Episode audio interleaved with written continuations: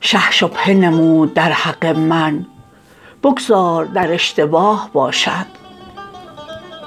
ای کاش چو من هر آدمی را توفیق چنین گناه باشد. من دانایی ضعیفم و وی بر دانا کینه خواه باشد من بی کسم و فقیر و او را خیل و خدم و سپاه باشد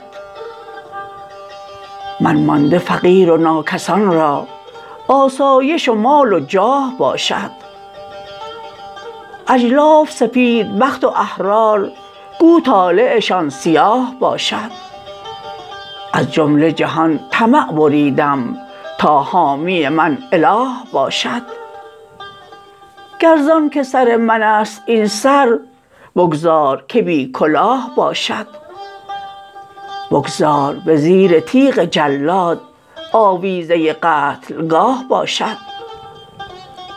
بگذار نباشدم به کف آه وین سینه تنور آه باشد. بگذار که چشم کودکانم بر یاد پدر به راه باشد. بگذار به مرگ عندلیبان جغدان را قاه قاه باشد. حق است اجل بمان که حالم از گفتن حق تباه باشد. بگذار به جرم حفظ سوگند جایم به سیاه چاه باشد. دشمن به گناه مهر ایران از کین به منش نگاه باشد. گرچه بر تندباد اندوه هستیم چو پر کاه باشد. بر سفله فرو نیاورم سر هر چند که پادشاه باشد.